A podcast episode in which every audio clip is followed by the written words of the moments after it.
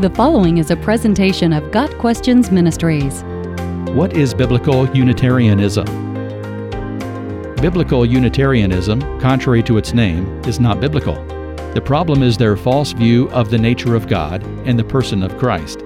Biblical Unitarians differ from other Unitarians, such as Unitarian Universalists, in their claim that the Bible is the source of truth, a doctrine that Universalists deny.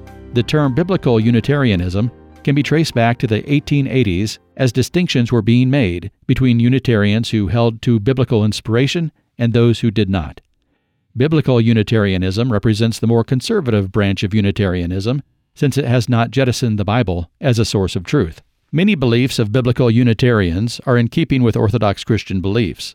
However, they depart from orthodoxy on one major point in regards to their doctrine of God. Biblical Unitarians deny the Trinity teaching that God is one being, hence the word Unitarian in their name.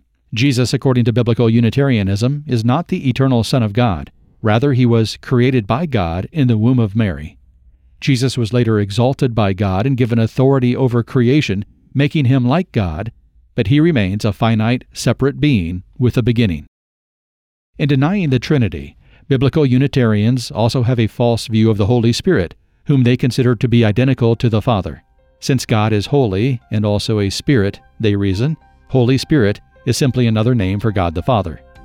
Biblical Unitarian views of God are unbiblical because Scripture clearly teaches that the Son of God existed prior to all creation, that Jesus is truly God, and that the Holy Spirit is distinct from the Father. Denominations that fall under the category of Biblical Unitarianism include the Church of God General Conference and the Christadelphians.